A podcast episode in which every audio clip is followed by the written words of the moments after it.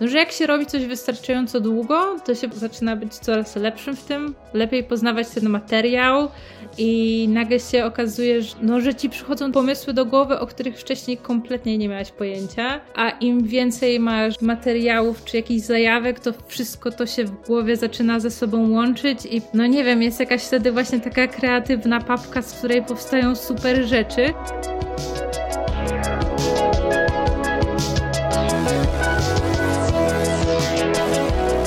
Witaj u Janoszuk, w podcaście, w którym rozmawiamy o mrokach i urokach kreatywnego myślenia i działania. Ja nazywam się Ula Janoszuk i co tydzień pomagam Ci kreatywnie rozbłysnąć. U Janoszuk to bezpieczne miejsce na rozwój, przekonania i presję zostaw więc za drzwiami i rozgość się w atmosferze wzajemnego wsparcia z moją dzisiejszą gościnią Martą Strzask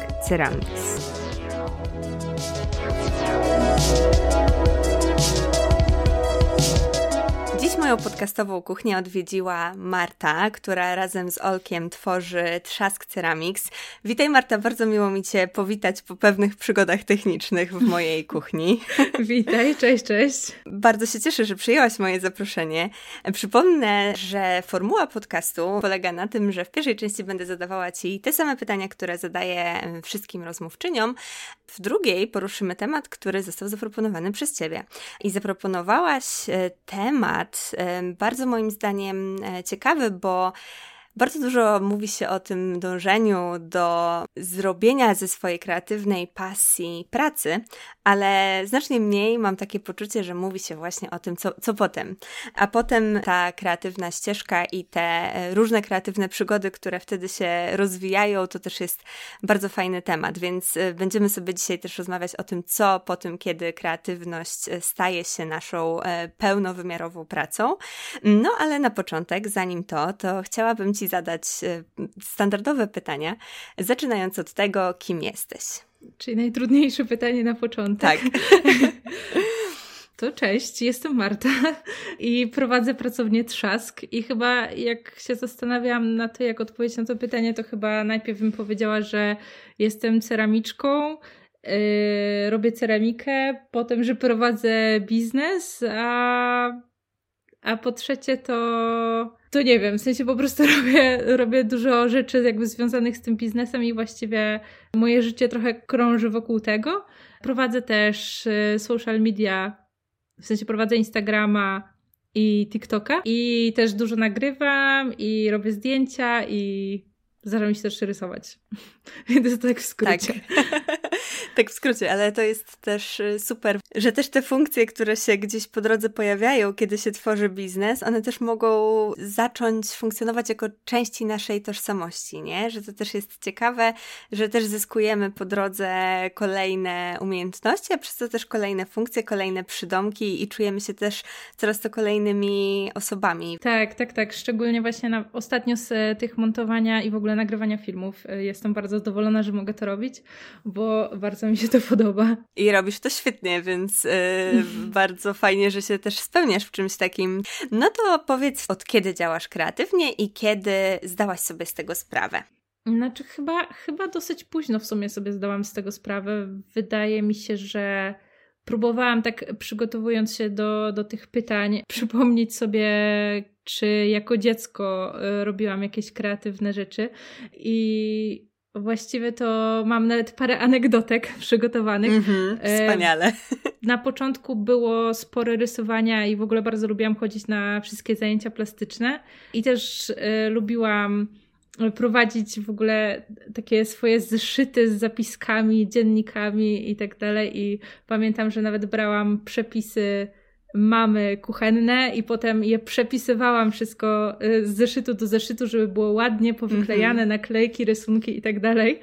E, ale ostatnio też e, moja ciocia mi przypomniała, której w ogóle nie znałam i moi rodzice też mi nigdy o tym nie powiedzieli, e, że pamięta, że jak byliśmy z moim bratem tak w okolicach podstawówki, to kiedyś przyszła do nas do domu i akurat chyba byliśmy i ona nas jakby przyłapała na takim momencie, że y, mieliśmy na stole obrus, który był odsłonięty. Na tym obrusie stał jakiś wazon, jakieś owoce i ja z moim bratem malowaliśmy martwą naturę. Więc to było wow. całkiem zabawne i ciężko było mi w to uwierzyć, ale ona mówiła, że ten, nawet ten obrus był jakiś taki udrapany, yy, to nie wiem, czy tak się mówi, udrapany obrus. Udrapowany? Udrapowany obrus, tak. I, I, że to właśnie były takie zajęcia, w których, w których rysowaliśmy. E, I chyba nawet jestem w stanie w to uwierzyć, no bo, bo, bo cały czas rysowałam, a mój brat po prostu jest młodszy, więc pewnie naśladował po prostu to, co ja robię. Mm-hmm. Ale tak jak sobie myślę, że e, ja mam całkiem sporą rodzinę i dużo braci i sióstr ciotecznych, E, kuzynów chyba tak się, tak się mówi. E, I ja byłam, mm, jakby nie miałam nikogo w swoim wieku, tylko jakby część była starsza ode mnie i oni nie chcieli się ze mną bawić, a część mm -hmm. była młodsza, ale tak, tak nie wiem, 3-4 lata młodsza, co jak się z dzieckiem, to w sumie robi różnicę, więc ja byłam tą osobą, Zdecydowanie.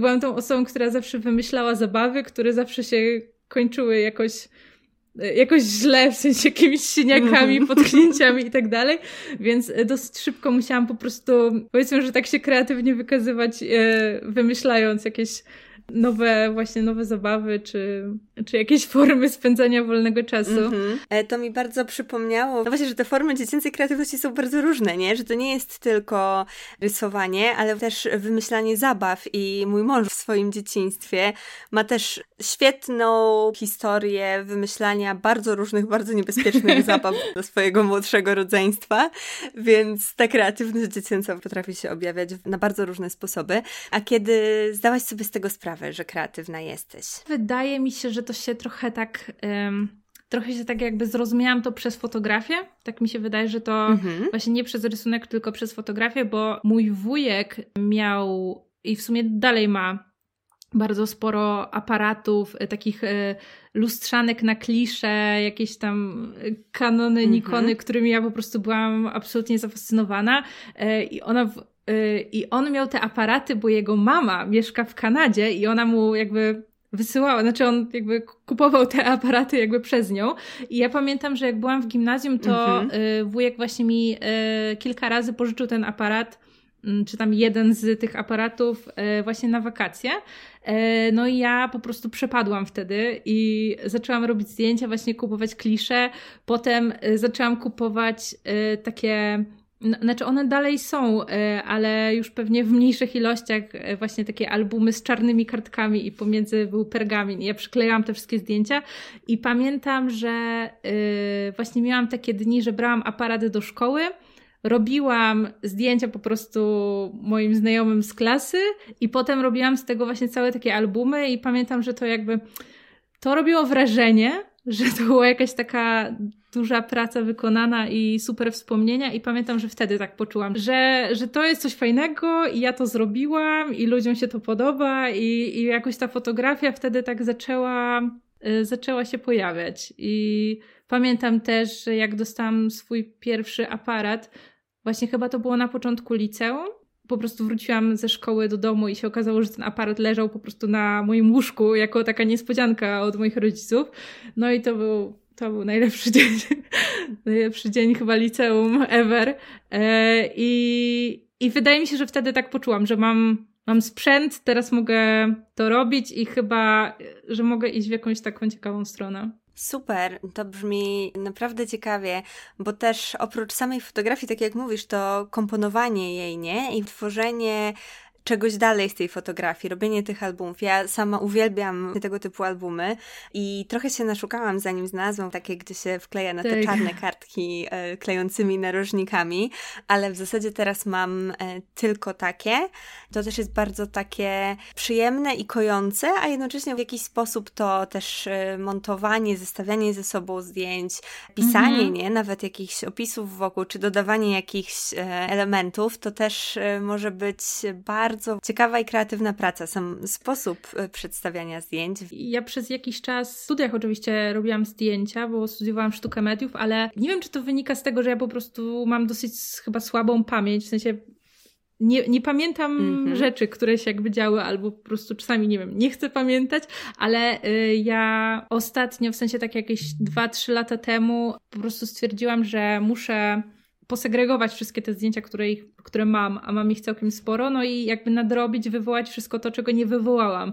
No i to była znaczy, to jest robota, która po prostu dzieje się jakoś weekendami, ale ja wywołałam taką ilość zdjęć właśnie z aparatów, z tych klisz, wreszcie to wywołałam z telefonów, no i jakby system, jakby chronologii, układania tych zdjęć, szukania dat, mm -hmm. to jest w mhm. ogóle jakaś. Y ciężka praca, ale wspaniała historia, więc y, bardzo, bardzo lubię mieć jakby taką no nie wiem, może to dziwnie zabrzmi, ale taką kontrolę na tym, że ja mam jakoś te wspomnienia, one mi nie znikną z żadnej chmury, mogę mm -hmm. do nich mhm. wracać. Bardzo, bardzo to lubię, jakby takie, takie wspominkowe nasze. Super, ale to jest duże przedsięwzięcie, to się zgodzę naprawdę. Mi bardzo też praca ze zdjęciami, no praca, po prostu układanie zdjęć, wywoływanie i tak dalej, bardzo pomagało, kiedy się przeprowadziłam do Warszawy i mieszkałam tutaj jeszcze mm -hmm. sama. Mój wtedy chłopak, moja rodzina e, mieszkali na Podlasiu. Maciek co prawda się przeprowadził po roku, bo on jest po prostu ode mnie rok młodszy do Warszawy, ale ta możliwość w ogóle obcowania ze wspomnieniami w te długie wieczory samotne, to też było coś takiego, co dawało mi bardzo dużo otuchy i dawało taką też namiastkę bycia wśród ludzi, wśród tych wspomnień, więc to też samo w sobie jest takie e, o tyle przyjemne, że te wspomnienia bardzo mocno wracają podczas tego procesu i dużo rzeczy przychodzi, e, które na co dzień mamy z tyłu głowy. To jest w ogóle bardzo ciekawe, już tak kończąc wątek, że w tych wspomnieniach głównie właśnie szukamy ludzi yy, i zdjęć ludzi. A jak sobie przypominam moje na przykład pierwsze lata studiowania, to właśnie były jakieś takie wystylizowane kadry, jakieś, yy, wiesz, jakby czarno-białe tak. budynki. Yy, właśnie mój chłopak tak. Olek studiował architekturę, więc on jakby tym bardziej miał jeszcze więcej takich właśnie czarno-białych detali i jakichś kadrów. Tak, bardzo to jest tak, tak zabawne, tak. że to się tak Y, w sensie, że to są piękne zdjęcia, ale tak bardzo się y, słabo zestarzały, że tak powiem, że nie, nie chcemy aż takich oglądać, jak właśnie tak. twarzy ludzi i, i jakichś przyjaciół.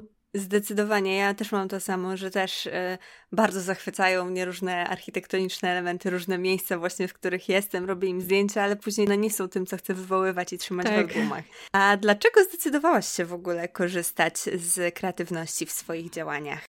Chyba nie myślałam o tym, że ta kreatywność to jest po prostu jakaś taka rzecz, że ja mogę ją wybrać i się nią zajmować. No tylko jak, jak właściwie odnalazłam i się zaczęłam zajmować ceramiką, no to jakoś tak trochę naturalnie mi to przyszło, że razem z, jakby z tym zawodem i kiedy podjęłam decyzję, że to będzie mój zawód i i to będzie moja praca, to jakby tam było tyle rzeczy do wymyślania i codziennie trzeba było robić coś nowego i właśnie korzystać też z, różnych mediów, no bo oprócz gliny, oprócz jakby nowych wzorów, testowania szkliw, jakichś eksperymentów, no to przy okazji trzeba było właśnie robić te zdjęcia, wrzucać to wszystko, jeździć na targi, układać stoiska, jakby tam jest bardzo wiele takich elementów, gdzie to naprawdę, no, trzeba się jakoś tak e, jakby po prostu jakby wykazać trochę na wielu polach i, i tak estetycznie, właśnie wizualnie, więc wydaje mi się, że to jakoś tak naturalnie mi wyszło. Nie myślałam o tym, że, że coś wybieram, tylko po prostu korzystałam z tych narzędzi, które mam, albo których nawet nie myślałam, że mam, tylko one się jakoś tak. Mm-hmm. Y,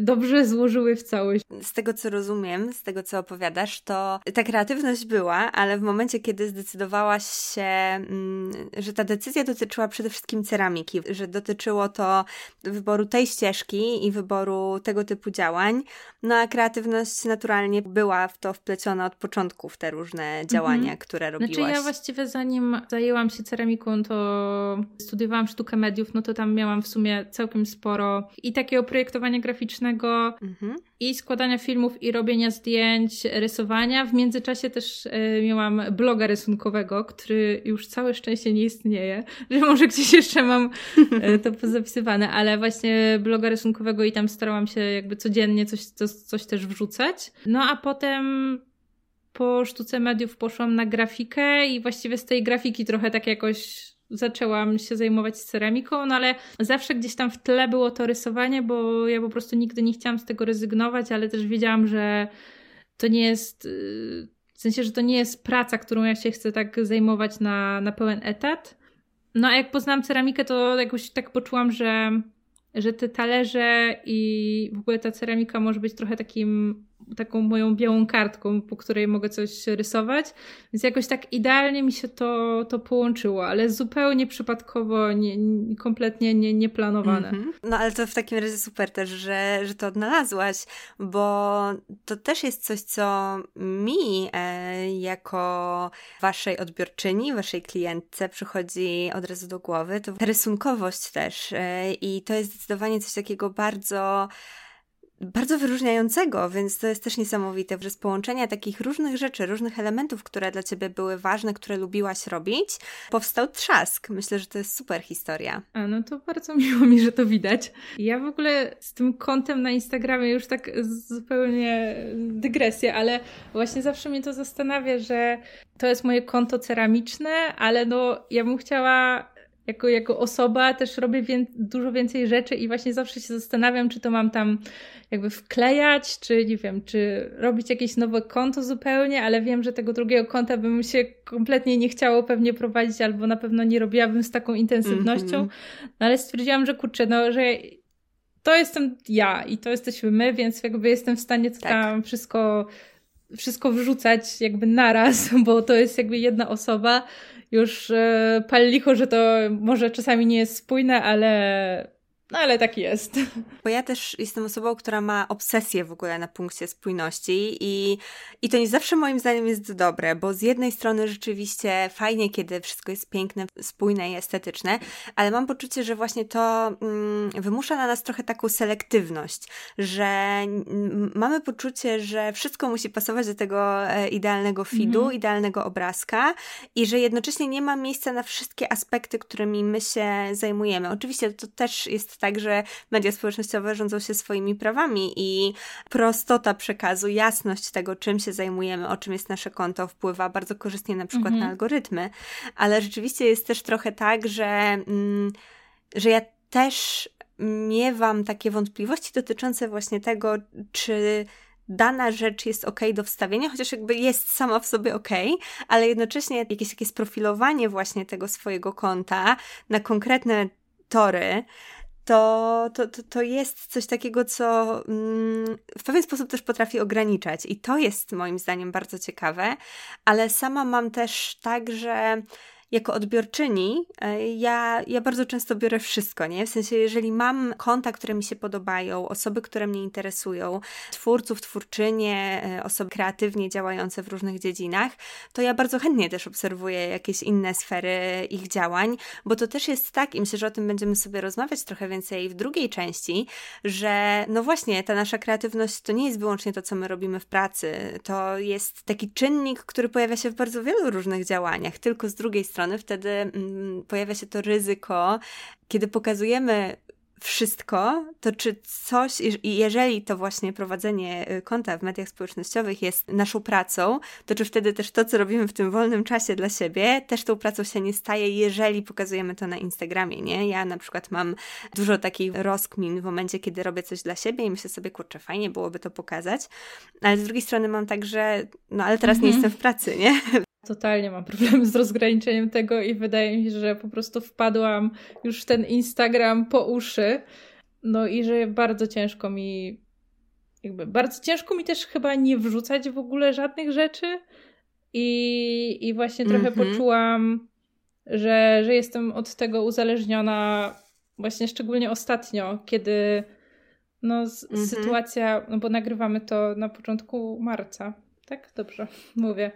Tak, nagrywamy to, tak, tak, nagrywamy to na początku marca, więc już nagrywamy to dwa tygodnie po wybuchu tak. wojny w Ukrainie, więc też myślę, że te, te rzeczy będą gdzieś tam się pojawiały w, w tle, bo tutaj nie ma co też ukrywać, tak, że tak, to jest tak. ten moment i też to wpływa na nasze życie. Tak, zdecydowanie. Nie? No i właśnie, yy, znaczy też z jednej strony zrozumiałam, jakie to jest yy, super narzędzie do do przekazywania wiadomości dalej i że naprawdę można pomagać, ale też jeżeli te informacje nie są zweryfikowane, no to to się robi jakaś taka wielka burza dezinformacji i jakichś fake newsów. Tak. Ale w ogóle jak to nagrywamy, to też sobie myślę, że wydaje nam się, że chyba udało nam się znaleźć pracę jednej dziewczynie z Ukrainy właśnie przez Instagram i to jest dla mnie po prostu niesamowite, bo zapytała się nas, czy nie szukamy kogoś do pracy, E, my akurat nie szukamy, no ale puściliśmy tą informację dalej i się okazało, że jakaś dziewczyna z Bolesławca się odezwała, połączyliśmy ich jakoś ze sobą, no i okazuje się, że kurczę, no że jakby to jest, to jest wszystko możliwe. I też w ogóle powstają też jakby grupy i w ogóle jakieś takie ankiety, gdzie można po prostu udostępniać swoją e, jakby informację, że jakby można kogoś przyjąć do swojej pracowni na, na jakiś czas, no jakby super rzeczy, no ale ale faktycznie, jakby ta sytuacja jest wyjątkowa, no i social media w tym czasie też. Tak, to prawda, bo z jednej strony są taką, tak jak powiedziałaś, taką siłą w ogóle pomocowo-napędową, a z drugiej strony same w sobie stanowią bardzo duże zagrożenie i w zasadzie pole walki. -hmm. Więc to też jest tak, że myślę, że ciągle uczymy się też poruszać na nowo w tej przestrzeni też internetowej, e, nie tylko takiej przestrzeni miejskiej, no bo w Warszawie to też jest bardzo, bardzo widoczne to, że, że za naszą, tuż za naszą granicą się dzieje wojna, bo tutaj rzeczywiście ilość osób uchodźczych jest, jest duża, jest widoczna na ulicach, ale tak samo w, właśnie w przestrzeni internetu, w przestrzeni mediów społecznościowych to jest bardzo ciekawe, że no właśnie te informacje w taki bardzo specyficzny sposób krążą i, i też potrafią tak. zagrażać, więc w tym wszystkim jeszcze do, dodając do tego ten czynnik, gdzie my też działamy i tworzymy w mediach społecznościowych, ja na przykład mam dosyć dużą trudność z, w odnalezieniu się e, w, w tym nowym świecie, też takim właśnie instagramowym.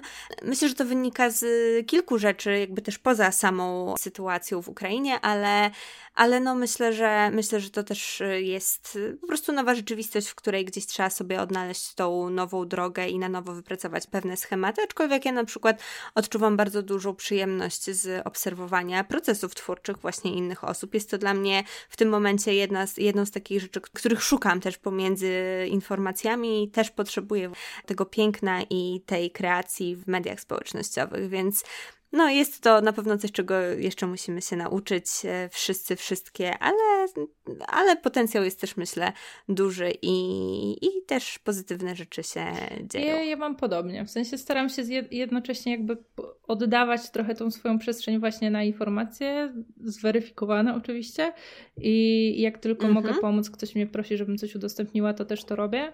A z drugiej strony, no cieszę się, że ja mogę wrócić do tej pracy i nawet tą swoją pracą w jakiś sposób pomóc właśnie czy przy zbiórkach, czy przy różnych aukcjach, więc cieszę się, że po prostu mam taką możliwość. Tak, to jest Ale ro rozumiem Cię, że też właśnie oglądanie jakiejś właśnie takiej codzienności ludzi przy twórczej pracy na co dzień e, raz, że może Tobie pomóc i też pomóc innym. Tak, więc myślę, że jeżeli są osoby nas słuchające, które się zastanawiają nad udostępnianiem swoich procesów twórczych, artystycznych, kreatywnych, to, to myślę, że jak najbardziej też e, jest na to miejsce. No a powiedz, gdzie jesteś na swojej kreatywnej drodze, a gdzie chciałabyś się znaleźć? Hmm, chyba jestem teraz w takim całkiem fajnym dla mnie miejscu, bo pracujemy we dwójkę w pracowni i dla mnie to jest jakaś taka przestrzeń, w którym wiem, że moja firma rośnie, ale jakby bardzo bym chciała, żeby ona dalej została mała i to udaje mi się robić i całą jakby pracę powiedzmy trochę oddaję na zewnątrz, bo współpracujemy teraz mm -hmm. z pracownią ceramiczną z Wołbrzycha, która nam pomaga w odlewaniu rzeczy i mm -hmm. I jakby cieszę się, że że jakby jestem w stanie z nimi tak trochę pracować na odległość, a dalej po prostu przychodzić w spokoju i w samotności pracować i jakby nikt mi tam nie przeszkadza, bo teraz mamy akurat taką komfortową sytuację, że pracujemy z Olkiem w oddzielnych pomieszczeniach, więc bardziej się tak widujemy na kawkę albo piszemy do ciebie SMS-ki. Mm-hmm. E, e, więc e, jeśli, jeśli o to chodzi, no e, i więc wydaje mi się, że, że, że to jest o tyle dobry moment, że to jest moja praca, zarabiam, utrzymuje mnie ta praca, utrzymuje dwie osoby i, i rozwija się to wszystkim w dobrym kierunku. A jeśli chodzi o to, gdzie chciałabym być, to właśnie pracuję nad tym, żeby jeszcze trochę więcej rzeczy oddawać i być może pracować troszeczkę mniej, chociaż y, teraz w tej chwili pracujemy od poniedziałku do piątku i mamy wolne weekendy, więc i tak uważam, że to mhm. jest duży sukces i mamy, mamy swój plan i swoją rutynę. Y, oczywiście to się czasami zmienia tam w okolicach listopada i grudnia, kiedy po prostu mamy sezon w pracy, no ale teraz, teraz jest dosyć spokojnie. A i gdzie chciałabym być? Mam marzenie małe, że chciałabym sobie tak mhm. ustawić tą pracę, żebym miała troszeczkę więcej czasu na jakieś inne swoje zajawki i być może w idealnym planie miałabym miesiąc w roku w ogóle gdzieś poza Polską wyjeżdżam i nie mam mnie tutaj, a w idealnym planie nawet, nie wiem, dwa, trzy miesiące. Jakby kiedyś się tak udało zrobić, mhm. że mogłabym trochę tak mm, pracować intensywnie właśnie, nie wiem, 8 miesięcy, czy tam 9 miesięcy, a te trzy po prostu być gdzieś sobie na wakacjach, to było idealnie. Będę do tego dążyć. Wspaniała wizja.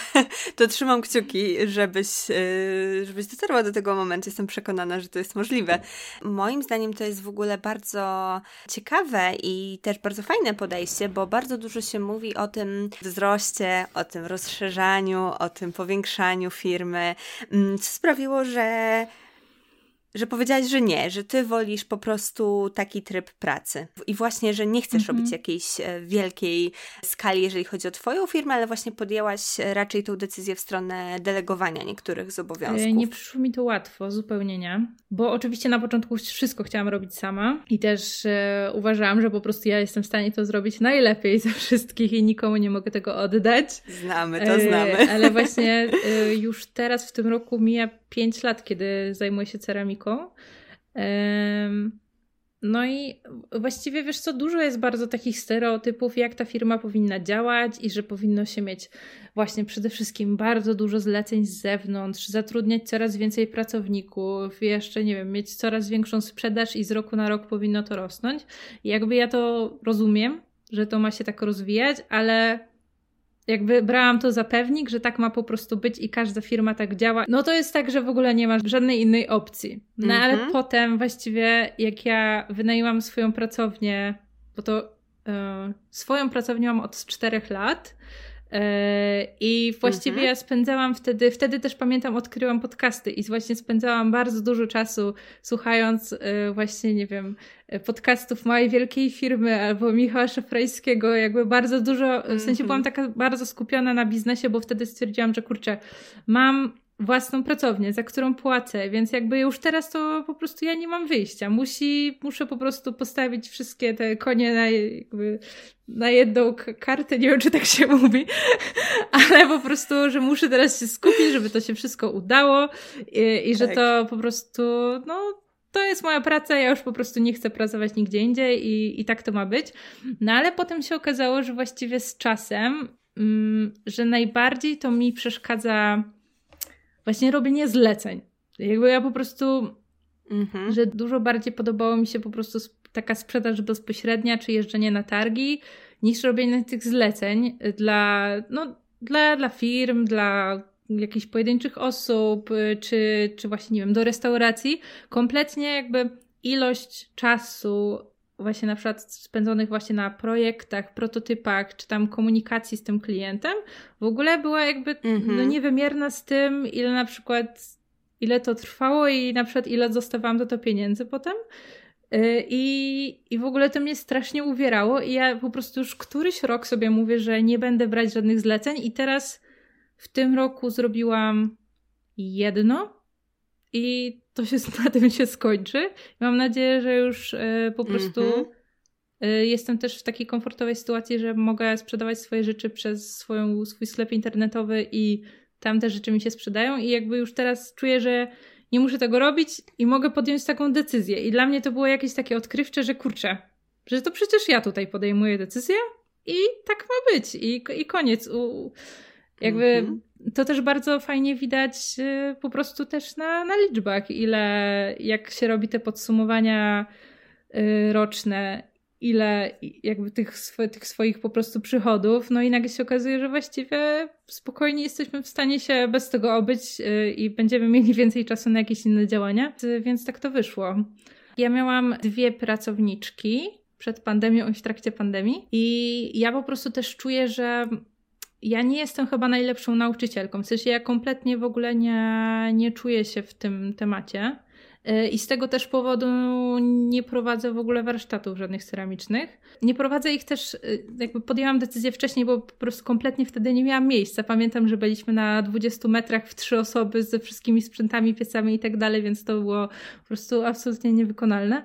Y, ale mm-hmm. też ja po prostu bardzo dobrze się czuję, jak pracuję sama jakby jestem sama w jednym pomieszczeniu ze sobą e, i nawet właśnie -hmm. jak Oleg tam na początku właśnie, na początku pandemii właśnie Oleg do mnie um, doszedł y, pracować razem ze mną, bo y, przez pandemię on stracił pracę w gastronomii, bo Olek wcześniej był kucharzem, to się nagle okazało, że w sumie nawet ta przestrzeń właśnie dla naszej dwójki też jest trochę trochę ciasna i mm -hmm. potem udało nam się wynająć kolejne pomieszczenie, żeby to jakby rozdzielić. I ja wtedy też poczułam, że kurczę, no że jeżeli ja jestem w stanie mieć jakąś pomoc, ale ktoś nie siedziałby przy mnie i jakby ja bym po prostu oddawała mu to, po prostu zaufała, że on to zrobi dobrze. Oczywiście to też wymaga czasu i pracy, tak jak wszystko, mm -hmm. ale to, że po prostu ten układ dużo bardziej mi pasuje i, i tak, się, tak się to skończyło. No i całe szczęście akurat udało nam się znaleźć taką firmę, która po prostu ma super doświadczenie i jest naszym jakimś takim, nie chcę powiedzieć logistycznym, ale no ma po prostu ogromną wiedzę, właśnie Konrad, yy, mówię o Konradzie, Konrad ma bardzo dużą wiedzę i ma też osoby, które po prostu się znają na ceramice po prostu od lat, bo mm-hmm. w Wałbrzychu były wszystkie te manufaktura Karolina, porcelana Krzysztof, więc jakby ludzie z ogromnym doświadczeniem, którzy tam no jakby ja się zajmuję tym tylko 5 lat, więc jakby oni wiedzą dużo więcej niż ja. No i właśnie w, w tych technicznych mm-hmm. aspektach są w stanie nam pomóc. No i dla mnie to po prostu był jakiś układ idealny. Więc stwierdziłam, że bardzo dobrze czuję się z tą małą firmą, a to w ogóle kompletnie nie wpływa na to, że ja mogę w tym czasie rozwijać tą firmę i na przykład zarabiać więcej. Ale mhm. też jest tak. taka sytuacja, że też zdałam sobie sprawę z tego, że y, no nie można tak oceniać, czy firma jest mała, czy duża i w ogóle tego nie wiadomo. Kompletnie tak. tego nie wiadomo, jakby tak. już nawet nie mówię o samym Instagramie, bo to jest już w ogóle tego kompletnie nie można robić, bo tak naprawdę nie wiadomo jak ta firma się rozwija, nie wiadomo ile ma klientów, jak tak naprawdę działa, nie jesteśmy w stanie tego powiedzieć, więc firma dalej się rozwija, ale zespół mam nadzieję, że zostanie cały czas mały. Chociaż ostatnio Olek coś tam przebąkuje, że chyba potrzebowałby jakiejś pomocy przy pakowaniu, więc więc zobaczymy. Może, może jednak dojdzie tam do mm -hmm. trzech osób. Ale w pokoju, w pokoju Olka. Tak, ja właśnie też czułam taki, taki zgrzyt trochę, mówiąc w ogóle o waszej firmie, że jest mała, bo ja na przykład nie mam takiego poczucia, że jest mała. W sensie jakby takim osobowym bezpośrednio pewnie tak, no ale to nie zmienia faktu, że są bardzo różne sposoby i tak jak mówisz, są różne stereotypy dotyczące tego, jak e, firma funkcjonuje e, i na jakiej zasadzie się rozwija, a tak naprawdę w rzeczywistości dróg jest wiele mhm. i bardzo się cieszę też, że opowiedziałaś o tej waszej, bo myślę, że to też jest świetnym przykładem na to, jak można w bardzo różnorodny sposób i słuchając też siebie i tego, co my lubimy robić i w jaki sposób my lubimy pracować, możemy dążyć do takiej sytuacji mm, idealnej i odcinać się od takich typowych sposobów na rozwijanie firmy, więc myślę, że to jest bardzo cenne też doświadczenie. No i na pewno to też wymaga nawet takie oddelegowywanie części obowiązków, tak jak mówisz, no człowiek sam często myśli, ja też tak mam, że po prostu jest w stanie zrobić coś najlepiej, tak. ale z drugiej strony, jeżeli możesz robić to, co lubisz na większą skalę, kosztem tego, co nie do końca sprawia ci jakąś wielką przyjemność i ktoś może to zrobić co najmniej dobrze, to robienie rzeczy, czy to twórczych, czy jakichkolwiek innych, które po prostu sprawiają ci przyjemność, to jest warte tego oddelegowania. Tak, tak, tak. ale właśnie wydaje mi się, że jakby to oddawanie rzeczy po prostu mi się zawsze kojarzyło tak, że ja po prostu oddaję to i kompletnie nie mam na to wpływu, no ale pomoc przy odlewaniu na przykład naszych kubeczków, no to tak, żeby, żeby to porównać, jakby od momentu, kiedy y, my wysłaliśmy, jakby zaczęliśmy pracować, wysłaliśmy swoje projekty kubków, w których miały powstać formy i dopiero właśnie być odlewane, do jakby powstania tego pierwszego produktu chyba minęło jakieś 9 czy 10 miesięcy, więc jakby to była masa czasu, więc to nie jest okay. tak, że to się zupełnie mm -hmm. dzieje mhm. od, od razu i oczywiście nad wszystkim da się pracować, więc, mm, więc to był jakiś taki całkiem łagodny proces, jak na to, jak to urosło w mojej głowie do jakiegoś problemu. Mm-hmm. A jeszcze tak y, wracając do tych stereotypów, to wydaje mi się, że no to jest bardzo ciężkie. Jak na przykład słyszałam jakieś takie na przykład rady, porady od na przykład od moich rodziców, które jakby są po, pokoleniem wyżej i oni mieli zupełnie inne wizje prowadzenia biznesu. Mój tata też ma swoją firmę, ale kompletnie w innej branży, więc zupełnie inaczej jakby podchodził właśnie do tego, że właśnie zespół musi tutaj rosnąć, Y, dla mojej mamy to też było oczywiste, że po prostu zatrudniam ludzi, wtedy ja po prostu mm -hmm. mam więcej czasu i w ogóle po prostu problemy mi spadają z głowy. Y, a, a, tak zupełnie. Jest. Na tak, odwrót, tak, tak. nie? Zupełnie. No to jest, to jest fascynujące. Jednak jakieś takie różnice czasowo-pokoleniowe też myślę, że tutaj mają znaczenie, bo też formy tworzenia, formy prowadzenia biznesu bardzo mocno, bardzo dynamicznie się rozwijają i tak naprawdę, no kto by pomyślał jeszcze te powiedzmy 30 lat temu o tym, że można tak prężnie rozwijać e, swoją firmę poprzez w zasadzie wtedy ledwo co raczkujące medium, jakim jest internet, -hmm. nie? Że można naprawdę wykorzystać to na taką skalę, więc myślę, że warto też taką, z taką innowacyjnością i z taką odwagą podchodzić do tego, że no kurczę, no może to nie jest ten idealny sposób dla mnie, a, a, może właśnie mogę to zrobić zupełnie inaczej i to będzie z większą korzyścią. Bo, bo no właśnie, no to też jest tak, że w tych takich twórczych, kreatywnych biznesach, no to właśnie ciężko jest ten, y, ten rdzeń właśnie, ten twórczy, kreatywny proces komuś oddać, nie? Że to jest coś takiego, że tutaj jest ta największa nasza indywidualna część, nasz największy wkład, no i to jest też coś takiego, z czego ciężko zrezygnować -hmm. i w zasadzie często się nie ja da, nie? Ja jeszcze właśnie powiem, bo tak, jeśli chodzi o ten kreatywny proces, to ja na przykład właśnie go nigdy nie oddałam, tylko oddałam tą część taką, powiem w skrócie, jak się odlewa... Yy, -hmm. tak. No właśnie, bo yy, możesz od razu powiedzieć, tak. bo kolejne pytanie to jest, jak wygląda twój kreatywny proces, więc myślę, że możemy od razu -hmm. o to zahaczyć i, i właśnie możesz powiedzieć, jak to wyglądało też A, z no delegowaniem. Właśnie, no właśnie, to już opowiadam. W ceramice część rzeczy powstaje z form gipsowych, część rzeczy toczę na kole, część rzeczy y, lepiłam ręcznie. Jeśli właśnie chodzi o te odlewanie z form, to ja kiedy zaczęłam robić kubeczki i talerze i one jakby zaczęły powiedzmy być takim produktem numer jeden, który mi się w największych ilościach sprzedawał i było największe zapotrzebowanie, to ja właśnie oddałam ten element właśnie samego odlewania, czyli odlewamy kubek, mm, on potem wysycha, potem go wypalam na biskwit, czyli na 900 stopni i dopiero wtedy go wyjmuję z pieca i ja dopiero na nim maluję i go szkliwię. To ja właśnie oddałam tylko tą pierwszą część, no czyli po prostu to odlewanie i dostaję trochę taki półprodukt, na którym ja po prostu dopiero mm -hmm. siadam i maluję. Y, no i to mi trochę, znaczy, bo to jest trochę taka robota, no że jak już trochę ma, już się zaprojektowało ten kubek i, i on ma już swój kształt, to tak naprawdę to jest trochę taka powtarzalna praca, którą po prostu trzeba wykonać.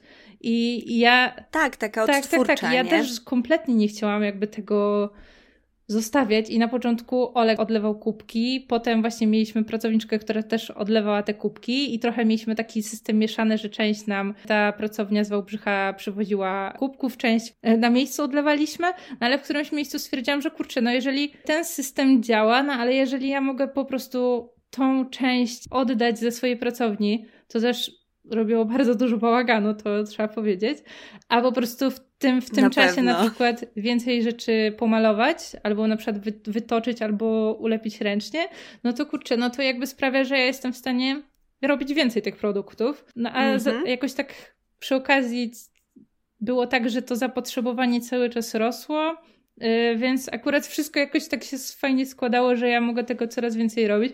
Oczywiście, że jakby mam swoje ograniczenia i jestem, znaczy ograniczenia z jednej strony piecowe, bo mm, no w piecu mieści się jakby ograniczona ilość rzeczy. Ja akurat mam takie piece 80-litrowe, w tej chwili mam trzy piece, ale sam wypał trwa i samo jakby stygnięcie też pieca trwa i to, y, to jest około doby, więc jakby po prostu w, ty, w tym czasie nie, nie wsadzę więcej do tego pieca, że tak powiem. I no już, no jasne, jest to ograniczone. Tak, tak, tak. No i teraz już właśnie doszłam już do swoich granic możliwości, już chyba po prostu musiałabym jakieś większe piece kupić, ale tego, tego nie chcę, bo już mam taki ustawiony system, że mam właśnie te trzy piece po 80 litrów mm -hmm. i już tak idealnie wiem, co tam się mieści, że po prostu z zamkniętymi oczami mogę tam e, wsadzać, yy, wsadzać te kubeczki. No tak, a jeszcze jeśli chodzi o kreatywny proces, no to no ja właśnie robię też wszystkie zdjęcia, które potem lądują na, na Instagramie i na stronie. I też ostatnio właśnie kręcę filmy. Mhm. To kręcenie filmów to jest trochę taka, no jakby powiedzmy, najciekawsza teraz rzecz dla mnie, bo jest powiedzmy najnowsza. Mhm. Więc może jeszcze przez chwilę będzie taka, taka świeża.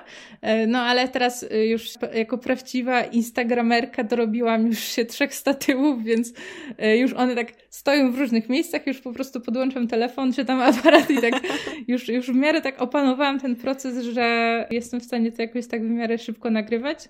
No ale teraz bardzo mi się podoba montowanie filmów y, i to jest chyba moja ulubiona rzecz ostatnio. Super, bardzo serdecznie polecam filmiki Marty i na Instagramie, i na TikToku, bo to jest, no dla mnie to jest fascynujące i bardzo, bardzo to lubię. E, no i właśnie też bardzo relaksujące. A powiedz, tak jeszcze uzupełniając Twoją opowieść o Twoim kreatywnym procesie, to czy mogłabyś opowiedzieć, w jaki sposób od samego pomysłu do realizacji, do stworzenia pierwszego egzemplarza danej rzeczy. Jak to u Ciebie wygląda? Właściwie ja mam tak, że najlepsze mi pomysły przychodzą jakby w trakcie pracy. Ja w ogóle nie, nie mhm. wierzę w, nie wierzę w coś takiego jak wena, po prostu to, znaczy może coś takiego mhm. jest i na pewno czasami są momenty, kiedy się pracuje lepiej, a czasami gorzej, ale ja po prostu mam najlepsze pomysły, jak pracuję, bo mam po prostu też momentami bardzo często powtarzalną pracę i ona jest często dosyć mało kreatywna, bo jak już coś wymyślę, no to już potem po prostu siedzę i maluję. Nie muszę tego, nie muszę się powiedzmy nad tym zastanawiać za dużo, tylko po prostu słucham sobie w międzyczasie czegoś albo coś oglądam. I, i mam taki system, że mm, ja mam po prostu w każdym pomieszczeniu, w każdym kącie leży jakiś zeszyt i ja po prostu siedzę mm -hmm. i to mhm. zapisuję. I mam momentami pomysł, ja po prostu muszę szybko.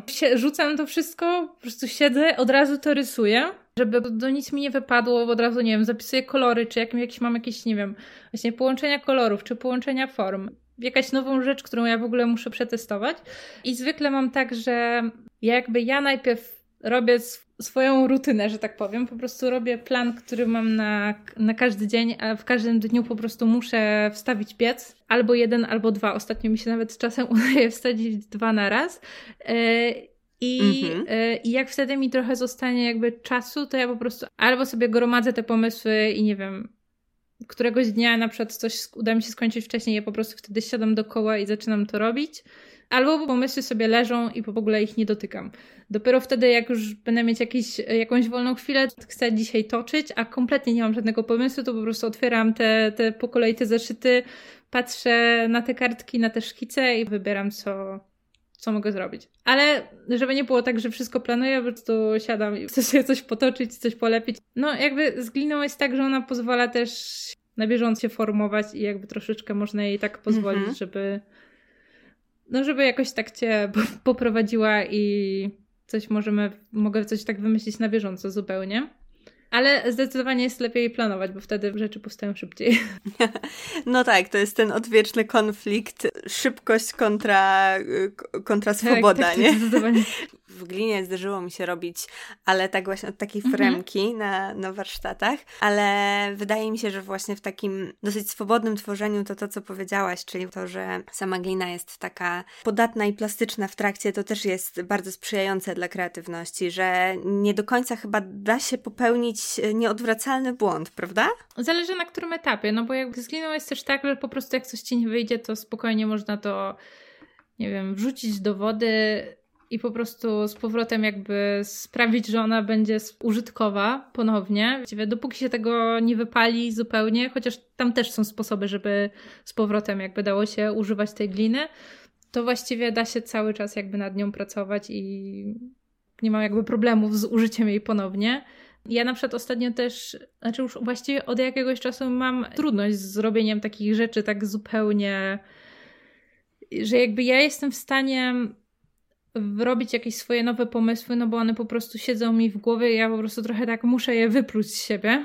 nie, jakby nie, nie tak brzydko to mhm. zabrzmi, ale mam taką potrzebę, że to musi wyjść, czy właśnie muszę to narysować, czy muszę to zrobić, ale też mam już po tych latach robienia rzeczy i jakby wrzucania ich właśnie na Instagram czy sprzedawania, wiem, które rzeczy raczej się sprzedadzą, a które nie.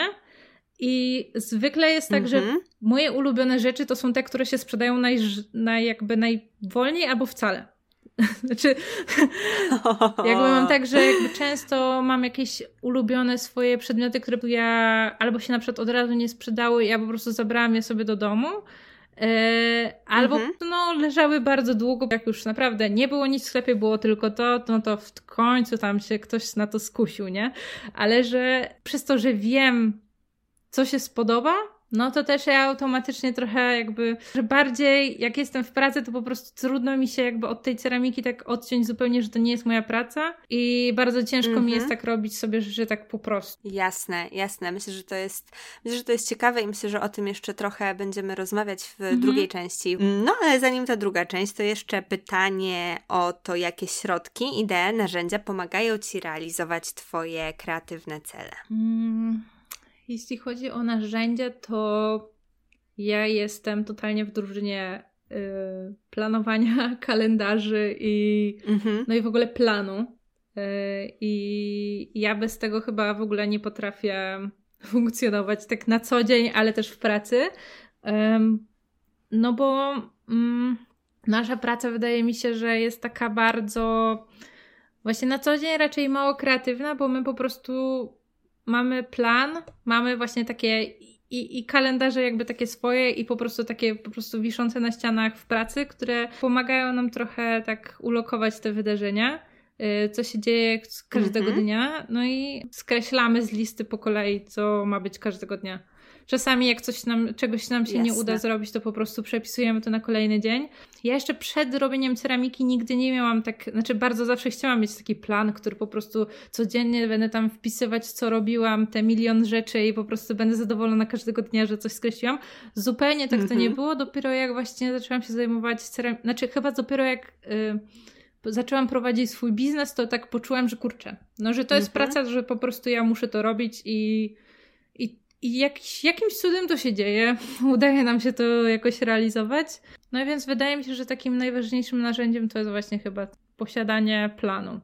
To jest bardzo ciekawe, bo no właśnie to też z tego co rozumiem, z tego co opowiadałaś też wcześniej, to jest też kwestia specyfiki tego procesu, nie? Że to nie jest tak, że sobie na przykład coś namalujesz i to musi tylko wyschnąć, a masz cały ten proces wypalania, nie? I cały ten proces, który prowadzi do tego ostatecznego produktu, który się mm, cechuje konkretnymi y, rzeczami, konkretnym mhm. czasem też, który musi być na to poświęcony, więc to też wydaje się być całkiem takim no solidnym, logistycznym zadaniem, żeby zrobić wszystko tak właśnie, żeby działało i było na czas, więc tutaj ten plan wydaje się być mhm. bardzo no ważny. No właśnie, właśnie od, jakby od powstania rzeczy, od takiej mokrej gliny to mija około tydzień, no około tygodnia do jakby do takiego gotowego produktu, czasami dłużej, jeżeli tam mi się akurat jakiś ten termin wypałów jakoś tam nie zgra.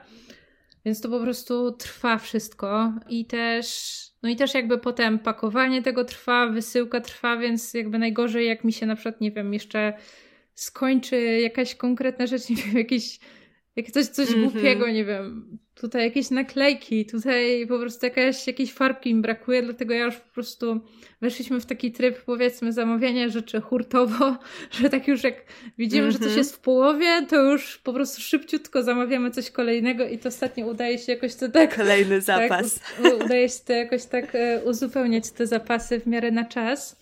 Ja lubię po prostu być gotowa trochę na to, co się będzie dziać Zawsze też jakoś pod koniec roku, właśnie mamy y, dosyć intensywny listopad i grudzień, a już wtedy trochę się tak nam klarują wtedy plany na cały przyszły rok. Wiadomo, że tego da się jakoś zmieścić jakąś ograniczoną ilość. Mm, my, a jeszcze w sumie mogę a propos tego planu powiedzieć, że my działamy w taki sposób, y, to, to mhm. też nam wyszło jakoś zupełnie w, planie, w praniu, że ponieważ jakby cały, cały proces wypalania ceramiki trwa długo, to my mamy po prostu taki system, że ja to robię wszystko przez, robię ceramikę przez tydzień, potem po prostu w poniedziałek robię zdjęcia i jakby po prostu wszystko wstawiamy wtedy na stronie, że mamy takie, takie wrzutki tych rzeczy właśnie co tydzień, więc mamy trochę taki właśnie system tydzień, tydzień. Mhm. Więc żyjemy tygodniami. Tak, taki cykliczny. tak, tak.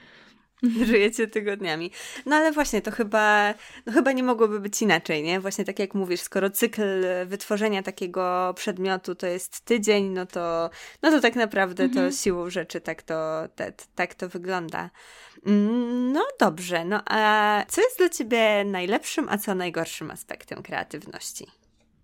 Hmm, chyba najlepszym aspektem to jest właśnie chyba to, jak mi jak mi przychodzą te pomysły i w ogóle to jest taki super ekscytujący moment i ja w ogóle, znaczy ja nie wiem, to jest aż po prostu czasami takie, no nie wiem, jak jakiś, znaczy może nie powinnam tak mówić, ale jakiś taki objaw jakiejś takiej choroby czy coś takiego, ale ja po prostu, jak, jak ja mam jakiś nowy pomysł, to ja po prostu, no tak jak mówiłam, że wtedy rzucam coś i zaczynam rysować, ale ja po prostu czasami, nie wiem, mam jakiś pomysł w ogóle na coś na jakąś kompletnie nową rzecz, którą moglibyśmy wprowadzić jakby właśnie w pracy, w trzasku. Rzucam wszystko, biegnę do Olka i od razu po prostu ja musimy to przegadać natychmiast. Ja czuję, że to tak, -hmm. że to tak tu na mnie leży i ja już najlepiej bym po prostu rzuciła wszystko i zajmowała się tylko tym nowym pomysłem. I oczywiście wiem, że tego nie mogę zrobić natychmiast, ale no, ale jakby bardzo bym chciała. To uczucie tak, jest. Tak, tak, tak, to uczucie jest i wydaje mi się, że najlepszym elementem w tej kreatywności i w ogóle w tych nowych pomysłach jest to, że, mm, no, że jak się robi coś wystarczająco długo, to się po prostu zaczyna być coraz lepszym w tym, lepiej poznawać ten materiał i nagle się okazuje, że no, że ci przychodzą pomysły do głowy, o których wcześniej kompletnie nie miałaś pojęcia, a im więcej masz właśnie czy materiałów, czy jakichś zajawek, to wszystko to się w głowie zaczyna ze sobą łączyć i po prostu, no nie wiem, jest jakaś wtedy właśnie taka kreatywna papka, z której po prostu powstają super rzeczy i wydaje mi się, że ten element właśnie takiej nauki, czy takiego eksperymentowania, czy powstawania właśnie nowych, nowych jakichś, w ogóle nowych jakichś rzeczy, po prostu nie wiem, tutaj nagle coś pomylisz się i wyjdzie z tego coś fajnego, albo nie wiem, przypadkowo jakoś, nie wiem, źle ułożysz palec w przytoczeniu i wyjdzie jakiś super wzorek. Mm -hmm. No, że wszystko to jest takie jakieś takie niespodziewane i no i takie ekscytujące. I wydaje mi się, że w ogóle, mm -hmm. jeśli chodzi też o ceramikę, to w ogóle samo otwieranie pieca też jest za każdym razem bardzo ekscytujące, bo to jest trochę taki, taki prezent, że takie, a że kurczę, czy wyszło, mm -hmm. czy mhm. nie wyszło, jakby ja już może teraz się mniej stresuję, ale za każdym razem jednak przy otwieraniu pieca jest takie, o wow, co tam jest? A jeśli chodzi o najgorsze rzeczy, to znaczy nie wiem, czy to jest najgorsze, ale ja bym chciała mieć po prostu więcej czasu. Jeszcze mam jakby sporo rzeczy, które chciałabym spróbować, ceramicznych i około ceramicznych. Oczywiście chciałabym to od razu robić bardzo dobrze, bo ja nie wiem, ja mam jakiś taki gen rywalizacji w sobie, co też jest po prostu czasami niezdrowe, samo. więc jakby mm, chciałabym to robić bardzo dobrze, więc wiem, że potrzebuję na to dużo czasu, a po prostu go nie mam. No ja po prostu sobie zapisuję te rzeczy i wiem, że w którymś momencie to się wydarzy, ale pewnie chciałabym to tak teraz natychmiast. Dobrze to znam i też, no właśnie teraz już i najlepiej, e, już teraz tak, idealnie, tak, tak, nie? Dokładnie. To też jest w moim przypadku bardzo duże przekleństwo tego i ja bardzo długo się musiałam oduczać tej potrzeby robienia rzeczy od razu mhm. świetnie, od razu idealnie. A to jest jednak wielkim wrogiem kreatywności, no bo właśnie ten eksperyment, tam te możliwości sprawdzania różnych rozwiązań. E, no i to, tak jak mówisz też, to regularne praktykowanie kreatywności, które daje w ogóle, otwiera nasze głowy na kolejne możliwości. To jest coś fantastycznego. I to, że czegoś nie robimy od razu fantastycznie, to nie znaczy, że e, ten sam proces dochodzenia do tego nie może być super i że właśnie nie będziemy kiedyś mogły tego robić. To jest coś, co mm, zajęło mi naprawdę dużo czasu, zmiana perspektywy właśnie na taką ale uważam, że jest bardzo istotna. No i też zgodzę się z Tobą całkowicie właśnie, że jest coś takiego nie do końca do objęcia takimi racjonalnymi stwierdzeniami w tym momencie takiej kreatywnej właśnie papki, tak jak to ujęłaś, że jest to, ja to nazywam błyszczącą głową. O, super.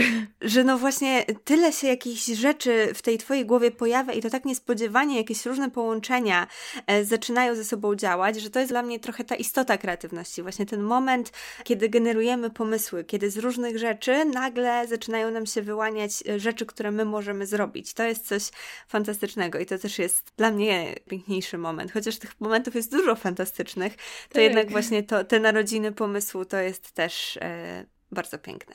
No i ostatnie, i ostatnie pytanie, a w zasadzie zdanie do dokończenia. E, od kuchni jestem i określenie, jaka jesteś od kuchni. Chyba po prostu w biegu. Mm. tak, ja chyba nie umiem trochę wyjść z tej pracy cały czas, jak chcę coś robić. Nie za bardzo umiem odpoczywać i jakby tak cieszyć się zupełnie jakimś czasem wolnym, więc mam jakąś taką potrzebę robienia rzeczy i biegnę cały czas gdzieś. Nie wiem, czy to jest czasami potrzebne, ale po prostu jakoś tak nie, nie umiem się zatrzymać i jakoś tak mnie to utrzymuje w jakichś takich ryzach, że tak powiem. dobrze się wtedy czuję po prostu, jak no robię właśnie. te wszystkie rzeczy. No tak. właśnie. Jeżeli się dobrze przy tym czujesz, to myślę, że myślę, że to jest okej. Okay. Tak, znaczy ja w ogóle bardzo lubię też tak odpoczywać, że po prostu sobie, nie wiem, siedzę czy rysuję. Yy, no nie wiem, zawsze sobie znajduję jakieś zajęcie. Często mhm. oczywiście też jest to związane z pracą, ale takie jakoś mam w sensie ja po prostu wiem, że to jakoś tak rozwija takie moje inne zajawki, więc pozwalam sobie na to, żeby, żeby to tak robić. Czy ta rozmowa nie jest fascynująca? Zanim przejdziemy do jej drugiej części, mam dla Ciebie słówko od sponsora, czyli ode mnie.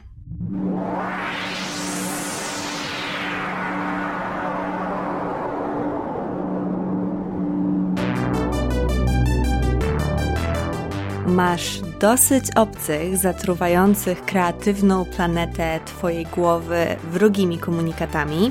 Męczy Cię życie na zasadach innych, niekreatywnych galaktyk? Myślisz, że Twoja planeta jest tak jałowa, że nie wyrośnie już na niej nic kreatywnego? Mam dla Ciebie pełne błysku i w pełni darmowe rozwiązanie. Kreatywne warsztaty audio które w czterech prostych krokach pomogą Ci wyzwolić w sobie kreatywność i zacząć tworzyć własne dzieło, projekt, a nawet cywilizację. Wejdź na www.umyślnikjanoszuk.pl ukośnik warsztaty i już dziś wyzwól swoją kreatywność i pokaż wszechświatu swój prawdziwy blask. Przejdźmy więc do drugiej części podcastu. Zaproponowałaś, żebyśmy porozmawiały o tym, co dalej, kiedy Twoja kreatywna zajawka staje się pełnowymiarową pracą. I myślę, że to jest właśnie ważny temat, bo tak jak wspomniałam na początku, bardzo dużo się mówi o tym, jak e, dojść, czy warto w ogóle z tej swojej zajawki robić pracę. No ale później bardzo często myślę, że wiele osób czuje się trochę taka właśnie porzucona, osamotniona w tym, e, w tym takim już byciu, w tej swojej kreatywnej pracy, bo wydaje mi się, że zmiana swojej zajawki w pracę niesie ze sobą dużo różnych konsekwencji, ale też takich, z którymi myślę, że da się sobie poradzić, e, chociaż na pewno są wyzwaniem. I na początku chciałabym Cię zapytać o ten moment, trochę o tym wspominałaś, ale o ten moment, kiedy ceramika stała się Twoją pracą. Jak to w Twoim przypadku wyglądało? Znaczy, ja pierwszy raz w ogóle zetknęłam się tak z ceramiką i w ogóle z warsztatami, kiedy kiedy studiowałam na grafice i to były moje już y, drugie studia. Poszłam na nie, bo mm, trochę nie miałam pomysłu, co mam ze sobą zrobić, szczerze mówiąc. I tak y, mhm. stwierdziłam, że po prostu pójdę na ten drugi stopień. Jakby zawsze rysowałam, więc akurat jakoś może to mi pomoże jakoś odnaleźć jakiś, jakiś zawód czy powołania. I przy okazji zajęć z malarstwa, których akurat nie, nie bardzo jakby za, przypadam za siedzeniem i malowaniem modela, jakby w ogóle mnie to nie kręci. Ja po prostu stwierdziłam, mhm. że w ramach zaliczenia tych zajęć po prostu zrobię y, trochę taką kompozycję z talerzy i będę na nich malować. I, I stąd zaczęłam, pierwszy raz tak naprawdę miałam styczność z malowania ceramiki, potem stwierdziłam, że kurczę, może spróbuję jakichś innych kształtów, więc może je zrobię, więc zapisałam się na warsztaty i jakoś to się tak potoczyło, że zaczęłam chodzić na zajęcia. I ja tak chodziłam, jednocześnie pracowałam w restauracji i właśnie chodziłam na te zajęcia z ceramiki i tak trochę jakby ja wiedziałam, że mi się to podoba. Pierwszy raz miałam z czymś tak, że po prostu wiedziałam, że tak o kurczę, że jakby to jest to. W ogóle ja chcę się tym zajmować. I ja w międzyczasie chyba po pierwszym semestrze rzuciłam tą grafikę, bo znaczy ja tak czy siak poszłam tam, bo po prostu chciałam jakoś, nie wiem, czas sobie zapełnić. E, Szukałaś wciąż tak, tak, jeszcze tak. tej swojej drogi. Hmm? I, I ja po prostu wiedziałam już, te, że ta ceramika jest dla mnie dużo, dużo ciekawsza, więc stwierdziłam, no dobrze, no to jakby ja się nie będę tego rozdrabniać, tylko zacznę chodzić na tą ceramikę intensywniej. Ja po prostu zrobiłam to trochę tak krok po kroku, że nie, nie, nie rzuciłam swojej pracy, żeby zajmować się ceramiką, tylko zajęło mi to około chyba roku, roku z kawałkiem, że ja tak miałam coraz mniej zmian w restauracji, coraz więcej chodziłam na ceramikę. W międzyczasie dosyć szybko też zaczęłam sprzedawać te rzeczy, bo zaczęłam jeździć na różne targi. Mm, bo ja po mhm. prostu fizycznie miałam tych trochę rzeczy już za dużo. W sensie ja po prostu. Te, mhm. ja też. Y, jakby ja, ja po prostu dosyć szybko też robię rzeczy, jakby w ogóle ja jestem taka, że często robię, najpierw robię, potem myślę, to jest bardzo złe, ale jakby na przykład z rysowaniem też mam tak, że to robię dosyć szybko, z ceramiką tak samo, jak rzeczy się dzieją szybko, więc dosyć szybko też miałam dużo rzeczy.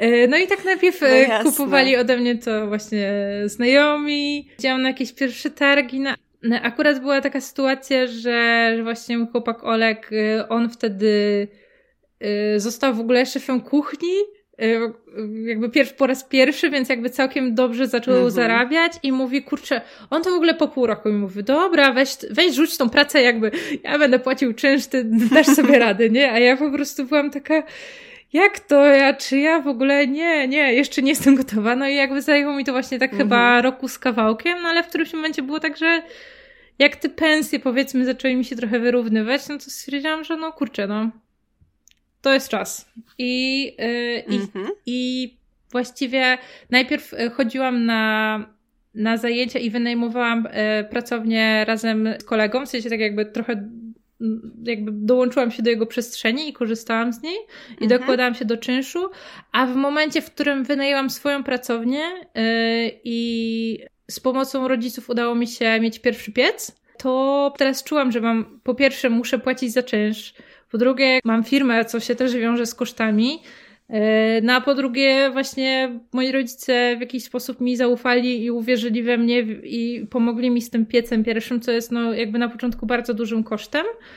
Więc mhm. ja mam takie, że no kurczę, no że oni we, mną, we mnie wierzą, moi znajomi we mnie wierzą, kupują ode mnie rzeczy, już jacyś ludzie też mi zaufali, więc mam tak, że kurczę, no, że ja już teraz, ja muszę działać i już to był ten moment, w którym ja poczułam, że nie, nie mam wyboru. wyboru. Ale też jeszcze dodam, że to była też trochę taka pierwsza rzecz, która tak wiesz, tak kliknęła u mnie, bo ja próbowałam mm -hmm. w mhm. międzyczasie bardzo wielu rzeczy i zajmować się. Ja w międzyczasie jeszcze z Olkiem próbowałam być rolnikami, więc jakby tam naprawdę się bardzo dużo rzeczy działo. I jakby zawsze po prostu próbowaliśmy ogarniać, czy otwierać jakieś biznesy, y, czy właśnie jakby po prostu chodziły nam pomysły po głowie, Mm, no i właśnie to była trochę taka pierwsza rzecz, w której nikt trochę nie musiał mnie, nie musiał mnie zmuszać do tego, żebym ja w tym wytrwała, tylko się to jakoś działo tak naturalnie. Mhm. I po prostu no ja już jakby tak trochę poleciałam, no jakby na, na tej fali, że tak powiem. Super. No to mimo wszystko ja się cieszę, że nie zostaliście tymi rolnikami, bo z wielką przyjemnością piję kawę w trzaskowym kubeczku i daje mi to dużo radości, więc cieszę się, że ta droga jednak potoczyła się dalej. No właśnie, a co w momencie, kiedy już kiedy już właśnie ceramika stała się Twoją pełnowymiarową pracą, jak się z tym czułaś i, i jakie, mm, jakie konsekwencje to przyniosło dla Twojej kreatywności? Znaczy, na początku trochę było tak, że ja brałam właściwie każde zlecenie, które mi tam wpadło w rękę. W ogóle nie robiłam praktycznie żadnej selekcji, po prostu musiałam działać i, i robiłam wszystko, żeby to się toczyło. I chyba na początku też e, chyba było tak, że ja po prostu za każdym razem tworzyłam coś nowego, jakby nie miałam takich ograniczeń, że ja czegoś nie mogę zrobić, ale też dosyć szybko mhm te moje pomysły były weryfikowane. W sensie, czy komuś to się podoba, czy się nie podoba. Y, ja właściwie od, no, od samego początku, kiedy się zajęłam ceramiką, od razu miałam już Instagram, więc jakby dosyć szybko miałam taki feedback od ludzi i mogłam to jakoś weryfikować. No, to tak trochę działa, że no wiadomo, że niektóre rzeczy, które mi się podobają, one się nie będą podobać innym ludziom, no ale jakby bardzo chciałam, żeby moja firma działała, więc po prostu wybierałam te opcje, które się podobają i szłam dalej. Więc to, to, to czasami mhm. wiadomo, że w moją kreatywność trochę tak, tak mnie troszeczkę kuło.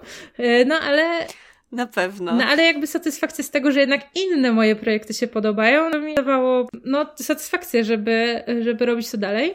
A kiedy już kiedy już przyszedł ten moment, że to ta ceramika była tym właśnie twoim głównym, znaczy w zasadzie twoim źródłem utrzymania i, i twoją pracą, to jak wtedy wyglądał twój e, czas wolny? Miałaś w ogóle jakiś czas wolny? Na początku tego czasu wolnego właśnie było e, całkiem, całkiem sporo mi się wydaje, bo ja też kompletnie mhm. nie umiałam sobie tak ustawić czasu. W sensie, że ja jakby poświęcałam że ja wiedziałam, że ma pracę i poświęcam jej dużo czasu, ale to nie było tak, że ja byłam tak, nie wiem, codziennie w pracowni. Kompletnie nie. Czasami mhm. po prostu miałam tak, że ja musiałam załatwić jakieś, nie wiem, uzupełnić jakieś zapasy, czy wysłać coś księgowej, czy coś tam, że ja po prostu trochę się też tak rozdzielałam na jakby kilka osób, no bo jednoosobowa działalność jakby załatwiałam wszystko, mm, ale dosyć szybko tak się okazało, że tu Olek musiał do mnie przychodzić i pomagać mi w pakowaniu paczek, no bo nagle się okazało, że to zajmuje masę czasu, w sensie w ogóle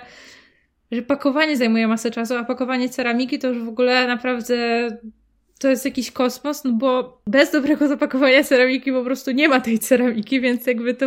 Ja byłam pod dużym wrażeniem, przyszła przesyłka od Was, jak to jest skrupulatnie zapakowane, jakie to jest zgrabne, a jednocześnie jakie to było bezpieczne. To było dla mnie fascynujące, naprawdę. To jest właśnie robota Olka e, i całe szczęście moje paczki nie były dobrze zapakowane, więc, e, więc e, no w ogóle teraz, teraz jest tak, że naprawdę bardzo rzadko nam się zdarzy, żeby cokolwiek tam pękło, więc w ogóle ja jestem w szoku, jak on to robi, no ale to też wymaga jakiegoś tam systemu, który ja w ogóle nie, nie mhm. znam się na tym, no ale na początku trochę mm, tak, tak się trochę rozdrabniałam, że musiałam robić jakby wiele mhm. rzeczy naraz, więc miałam takie, nie wiem, dni na odpisywanie na maile, dni na po prostu tutaj mhm. robienie paczek, dni na robienie ceramiki. E, no ale po chyba dwóch latach czy nawet niecałych takiej pracy, też właśnie y, przyszła pandemia już w tej mojej nowej pracowni, no i Olek w moim czasie wolnym od swojej pracy w kuchni przychodził mi pomagać i nagle się okazało, że w sumie u mnie się zaczęło dosyć jakby szybko dużo dziać, nagle był taki skok. I to się też jakoś tak połączyło, że on nie mógł pracować już w kuchni i tak jak dosłownie z dnia na dzień przyszedł do mnie i dosyć szybko mieliśmy taki podział obowiązków, że po prostu kompletnie nie wchodzimy sobie w drogę. No i to mi dało mhm. dużo więcej swobody i właśnie kreatywności, bo nagle się okazało, że, jak, że ja w ogóle tak nie muszę się zajmować tą księgowością, nie muszę się zajmować właśnie, nie wiem, obsługą klientów, wysyłaniem maili, pakowaniem paczek i nagle się okazało, że no jakiś taki ciężar ze mnie spadł, a on jest w ogóle dużo, jakby dużo lepszy w tym niż ja. Na przykład, nie wiem, robię dużo błędów pisząc na przykład. Najpierw piszę, potem patrzę, że słownik mi coś, e, nie wiem, poprawił, w ogóle nie spojrzałam na to, wysłałam, więc Olek się na mnie wkurzał, że ja po prostu źle to robię.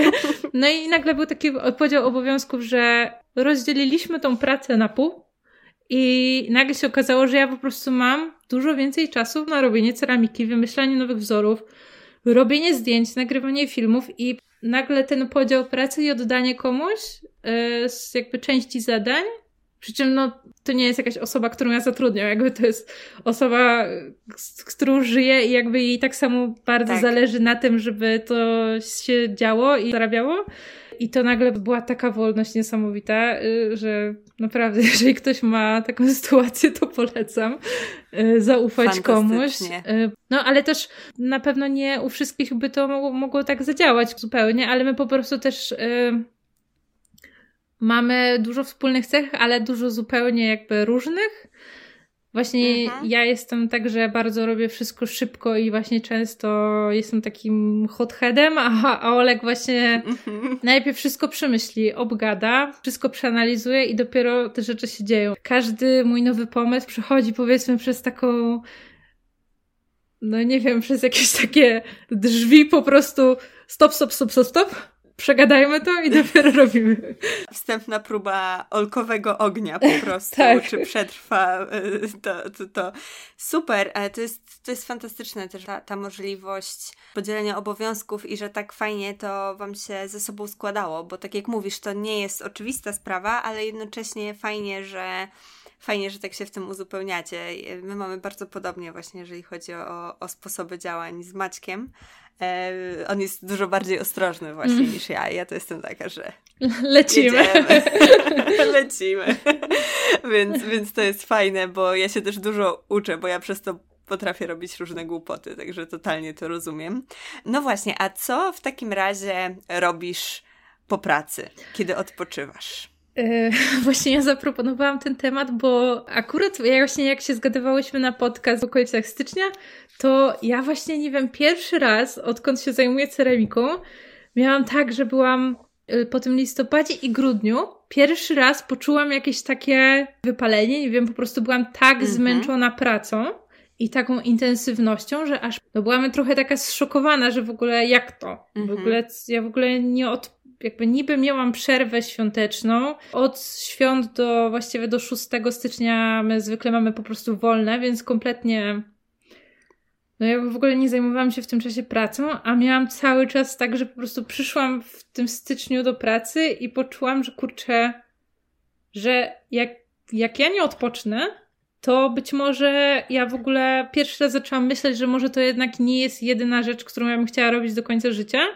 i w ogóle mhm. zaczęłam rozważać opcję, że kurczę, że może, nie wiem, to jest na jakiś czas, może to się kiedyś skończy. W ogóle nigdy tak wcześniej nie myślałam, ale jakoś włączyłam, włączyłam sobie takie myślenie i trochę tym przeraziłam, znaczy no nie to, że przeraziłam, ale jakby kompletnie, wiesz, jakby przychodziłam do pracy i czułam, że raz, że nie mam nowych pomysłów, dwa, że jakby nie chcę tu być, nie chcę tego robić i w ogóle mhm. stwierdziłam, że no że po co, tak? Jakby ja wiem, że nikt mi tam nie każe przychodzić, no ale jakby też taka presja, czy nie wiem, czy będą nowe rzeczy, czy coś się pojawi na stronie, czy w ogóle coś rzucę na Instagram, no jakby ona jest. Ja sama może sobie ją zrobiłam, ale ona jest. Pracowałam tak. na to lata już, żeby to się jakby kręciła ta maszyna.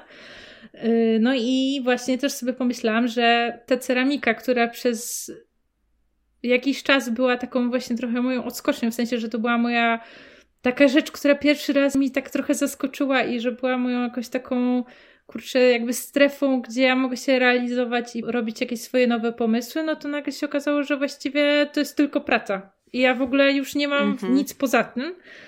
I stwierdziłam, że ja muszę po prostu robić coś Poza tym ja muszę sobie znaleźć jakieś nowe rzeczy, które będą moim po pracy i musiałam na nowo zacząć tego szukać. I też jeszcze w międzyczasie, jeśli chodzi o takie nasze podsumowania finansowe i podsumowania roku, ja stwierdziłam, że trochę muszę się jakby tak, że z biznesowego punktu widzenia było, miałoby dla nas więcej sensu, gdybyśmy się po prostu skupili na ceramice, a ja w międzyczasie też w sklepie miałam jakieś różne papiernicze rzeczy, yy, mhm. no i że to działa, ale że lepiej jakbyśmy po prostu robili tylko ceramikę.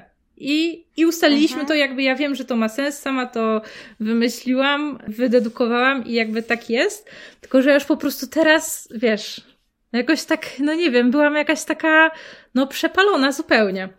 E, no i zaczęłam, mhm. zaczęłam szukać e, jakichś nowych zajawek, no i wróciłam do sportu teraz, bo mhm. ja w, w podstawówce i całe gimnazjum bardzo dużo pływałam i też należałam do takich właśnie sekcji pływackich i stwierdziłam, że po prostu zaczynam pływać.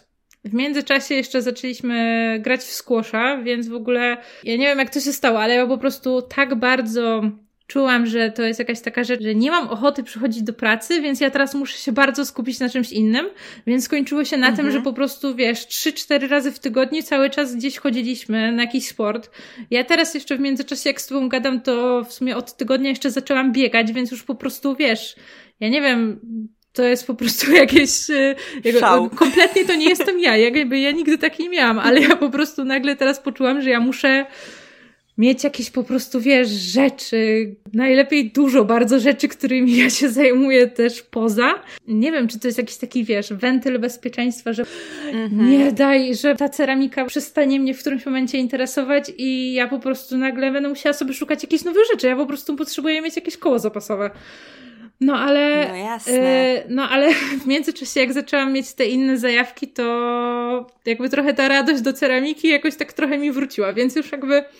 Jak dzisiaj gadamy, to Właśnie już jest całkiem fajnie, ale, e, ale trochę byłam taka przerażona i czułam, że tak wiesz, spadam gdzieś i muszę się tak bardzo łapać, e, łapać rzeczy, ale ale przy okazji właśnie odkryłam, że bardzo mi brakowało tego sportu. Mhm. W międzyczasie trochę odświeżyłam swoją zajawkę do, do fotografii i teraz robię też zdjęcia jakimiś tam analogami i, i właśnie wywołuję klisze. A w międzyczasie też odświeżyłam swoją kolejną jakby ja trochę zawsze to miałam, ale ja uwielbiam, w sensie, nie dość, że robię rzeczy, to jest bardzo niezdrowe, ale nie dość, że robię rzeczy, to ja też zbieram rzeczy i w ogóle jestem strasznym zbieraczem. Więc ja po prostu teraz, mm -hmm. tak. Znam to. to jest moje weekendowe zajęcie, czyli tak przeglądanie Elixa, jeżdżenie po prostu na koło, na jakieś targi staroci i tak dalej. No właśnie odświeżam jakieś swoje, jakieś dawne hobby, których dawno zapomniałam, a teraz jakby one sprawiają, że trochę mam jakieś właśnie takie większe zainteresowanie swoją pracą, bo jakby trochę tak mój mózg od, odprężył się powiedzmy od tej ceramiki. Tak. Praca nie jest jedynym, co tak. robisz, nie? I, I teraz, I więc też E, może, może sprawiać przyjemność. Ja tak też y, chciałabym dodać, że ja sama też bardzo lubię i w ogóle też mniej więcej od liceum e, robiłam zdjęcia analogami. Bardzo to był dla mnie zawsze przyjemny proces. ja zauważam dos, dosyć dużą trudność właśnie w takim robieniu dużej ilości kreatywnych rzeczy i wykorzystywaniu kreatywności do różnych swoich działań. W moim przypadku to jest e, praca naukowa, pisanie tekstów, badania naukowe, pisanie powieści. No i jeszcze jakieś takie, powiedzmy, zajawki typu, nie wiem, robienie kolarzy, mhm. czy właśnie tego typu rzeczy. I one wszystkie jakoś tam z tej mojej kreatywności czerpią i ją generują, y, czy ja, z, ja z, przy pomocy kreatywności je generuję i brakuje mi takich zajawek bardziej, mniej kreatywnych, bo mam poczucie, że jednak no ta kreatywność mimo wszystko jest ograniczona i to, co mi w sensie jest wymaga uzupełniania i kiedy tylko z niej daję, no to nie jestem w stanie mhm. później, e, po prostu ona, ona mi nie działa tak, jakbym chciała i w ogóle nie jestem w stanie jej wykorzystywać e, przez 100% czasu. No i to, co mi pozwala też ją napełniać, to między innymi takie uważne spacery z aparatem analogowym e, w ręku. To jest coś, co bardzo jakoś tak mnie odżywia, napełnia, też wzmacnia moją uważność. Mm, też bardzo lubię e, podróżować i fotografować analogowo, tylko nie jest to jakoś tam przez ostatnie lata to było dosyć ograniczone. Teraz właśnie w niedługim czasie jedziemy z e, Maćkiem do Portugalii, o, więc super. jestem bardzo ciekawa, bo dawno w ogóle nigdzie, nigdzie nie byliśmy przez tą pandemię, więc e, na pewno też już klisze zamówione, ale to też mnie bardzo, też podróże, tak jak mówiłaś wcześniej o tym trybie wymarzonym twoim, myślę, że to też mogło, mogło być rozwiązanie właśnie na takie wypalenie, bo rzeczywiście, kiedy ma się taki intensywny czas, myślę, że wiele artystów, artystek, rzemieślników, rzemieślniczek, ten okres grudniowy ma bardzo ciężki. Znaczy, wiadomo, że można wybrać, żeby yy, nie cisnąć, no ale z drugiej strony jest to tak dobry czas, że fajnie jest go wykorzystać. No ale właśnie też później ta konieczność regeneracji jest ważna i jest duża, więc yy, myślę, że to jest w ogóle bardzo fajny pomysł i też taki odżywczy, ale z drugiej strony nie trzeba yy, mhm. rezygnować z pracy na trzy miesiące, bo tak można zrobić tak, jak ty to zrobiłaś, nie? Czyli właśnie szukać sobie jakichś fajnych rzeczy, które się lubiło e, i które sprawiały radość, jak sport, czy fotografia, czy ja to starocie i w ogóle właśnie używane rzeczy i no, mnie strasznie relaksuje. Ja wiem, że to dla wielu osób to jest w ogóle nie do pomyślenia. Mnie relaksuje przeglądanie Allegro z kategorii tak. używane w bardzo różnych kategoriach. Uwielbiam to robić, naprawdę. Stare pocztówki, stara właśnie ceramika, stare szkło to są dla mnie, e, no przeglądanie tego to jest dla mnie na maksa no. relaksujące. Ja właśnie też e, a propos tych podróży, to ja przez to, że trochę była, no jakby wiadomo, pandemia, dosyć ciężko było wyjeżdżać. Nam się coś e, nawet udało wyjechać, ale no nie, nie tyle, ile byśmy chcieli. No ale ja po prostu uwielbiam mhm ten moment, kiedy już wiem, że mam jakiś termin i ja po prostu do niego czekam. To jest od wyjazdu do wyjazdu. I tak naprawdę ja po prostu jestem w stanie odciąć zupełnie swoją głowę dopiero jak nie ma mnie w Warszawie i nie ma mnie jakby w domu i w mhm. pracy. A tak to w ogóle nie, jakby nigdy nie opanowałam tego, żeby tak to jakoś idealnie, no tak zupełnie się z, no nie wiem, nie mieć zasięgu i po prostu nie, nie tak, patrzeć. Tak, w trakcie, w trakcie tygodnia na przykład. Tak, tak, nie? tak. No. A ja właśnie teraz jeszcze w, a propos zajawek, to nie wiem, czy ja potrzebuję mieć jakieś takie wyzwania czy coś takiego, ale jeszcze się teraz zaczęłam uczyć hiszpańskiego. Już właśnie mi mija miesiąc i moja aplikacja do uczenia podpowiada mi, że właśnie y, kolejny, kolejny dzień, więc jakby to jest bardzo fajne, że można to jakoś tak y, utrzymać w jakiejś takiej regularności. Też tak miałam, że stwierdziłam, że kurczę, że ostatni raz tak miałam właśnie chyba z ceramiką, że zaczęłam coś robić i bardzo mi się to spodobało i to jakoś to tak przykułam właśnie w nawyk, a potem w pracę. No ale właśnie do tego nikt nie musiał mnie za bardzo namawiać, a właśnie też właśnie z tym sportem tak mam, że że właśnie ja sama, sama ze sobą rywalizuję, a na przykład jeśli chodzi o języki, no ja też na przykład nigdy nie czułam, że w ogóle jestem dobra w języki. W ogóle bardzo ciężko mi to było, mhm. ledwo naprawdę opanowałam angielski. Za to w ogóle mój brat jakoś taką łatwością mu to wszystko szło. Mhm. No i właśnie kurczę stwierdziłam, że no ja, ja nie mogę jakoś tak tak żyć w takich, nie wiem, przekonaniach, że no kurczę, że całe życie myślałam, że źle mi idzie z tymi językami, więc co, mam się ich nie uczyć? Stwierdziłam, że po prostu trzeba, trzeba no próbować i to jest tak ze wszystkim. Im dłużej to będę robić, tym będzie mi to lepiej szło. Może dłużej niż komuś innemu, no ale nie planuję się tutaj porównywać z nikim innym, tylko ze sobą. I to jest też twój wolny czas, twoja zajawka, twoja pasja, twoje zainteresowanie i, i samo robienie tego e, jest czymś e, fajnym i myślę, że to jest też takie trochę odciążające, jeżeli robimy coś w wolnym czasie i nie myślimy o tym jako o czymś, co ma potencjał do spieniężania, no to to, że trochę łatwiej jest wtedy przestawić to myślenie z tego, że nie musimy być w tym najlepsze. Ja oczywiście zawsze, niezależnie co zaczynam robić, od razu widzę siebie zdobywającą e, Nobla, ale no musiałam zweryfikować to swoje myślenie, no bo tak ja nie jest. Nie we wszystkim będę najlepsza, nie, nie wszystko będzie mi od razu dobrze wychodziło, mm, a właśnie takie robienie dla samego robienia i dlatego też ta fotografia jest dla mnie taka, takim świetnym przykładem, że to jest po prostu dla mnie, mi nawet nie do końca chyba chodzi o te efekty, znaczy wiadomo, super, tak jak z tym otwieraniem pieca w twoim przypadku, kiedy dostajesz zdjęcia na kliszy i oglądanie ich, to jest świetny moment, ale dla mnie przynajmniej równoważne jest e, to robienie zdjęć, po prostu bycie gdzieś z kimś, w mhm. jakiejś przestrzeni, Wyjście właśnie w jakiejś sytuacji i robienie zdjęć tak, tak, tak, tak, dokładnie. To jest w ogóle zupełnie, to jest dla mnie taka najbliżej właśnie takiego oderwania się od codzienności, nie wyjeżdżając, no to właśnie wtedy, kiedy sobie robię taki wypad z aparatem mhm. na przykład gdzieś, bo też mam taki problem z tym, że ciężko jest mi oderwać głowę. W sensie ja, ja w ogóle mam trudności z odpoczywaniem i e, ciężko jest też mi oder oderwać głowę od e, zadań, które mam gdzieś tam do zrobienia. Czyli, że na przykład, nie wiem, teraz jestem w trakcie pisania konkretnego artykułu naukowego i ja nie jestem w stanie na przykład po godzinach nie myśleć o tym. W sensie przychodzą mi jakieś myśli, jakieś spostrzeżenia też po powiedzmy czasie mhm. pracy, więc to też jest tak, że nie jestem w stanie się od tego całkowicie oderwać. No ale właśnie tak jak mówisz, czy, czy pisanie powieści, czy czy, czy tego artykułu, czy właśnie robienie kolarzy, no że jakby to jest wszystko taka praca, że fizycznie siedzisz przy tym biurku, nie? I po prostu, no nie wiem, skupiasz swój tak. wzrok tutaj i teraz, no często właśnie i po godzinach, czy, czy rano to jakoś wymaga po prostu jakiegoś takiego po prostu mega skupienia. A no właśnie nawet z, z tym wyjściem z aparatem, no właśnie fajne jest to, że tam że to są takie rzeczy, które jak ci się coś uda, strzelić jakieś zdjęcie, to będzie super, ale jak nie, to sam fakt, że wyszłaś i że się starałaś, to już i tak jest lepsze tak. od tego, że tego nie zrobiłaś, nie? Dokładnie. No dobrze, no a powiedz, co jeszcze oprócz y, tego Oprócz tego, że udało ci się dzięki temu odzyskać radość pracy, czy coś jeszcze te zajawki ci dają fajnego? Trochę mam tak, że minęły już prawie dwa i pół miesiąca, odkąd ćwiczę tak bardzo regularnie i już wreszcie widzę jakieś efekty, y, że na przykład jestem mm -hmm. w mhm. stanie przypłynąć więcej basenów, albo że nie wiem, mm -hmm. widzę na przykład poprawę przy swoim oddychaniu I to mi po prostu sprawia taką frajdę i sam fakt, no bo akurat z basenem mamy tak, że chodzimy rano, w sensie o siódmej rano już jesteśmy w wodzie, co oznacza, że niestety bardzo wcześnie musimy wstać, co e, no, tak. jest trudne, ale sam fakt, że ja wiem, że będę się świetnie czuć ze sobą i mam godzinę takiego niemyślenia o niczym, tylko po prostu skupiam się na tym, żeby, nie wiem, właśnie ćwiczyć albo swoją technikę, albo myśleć tylko o oddechu.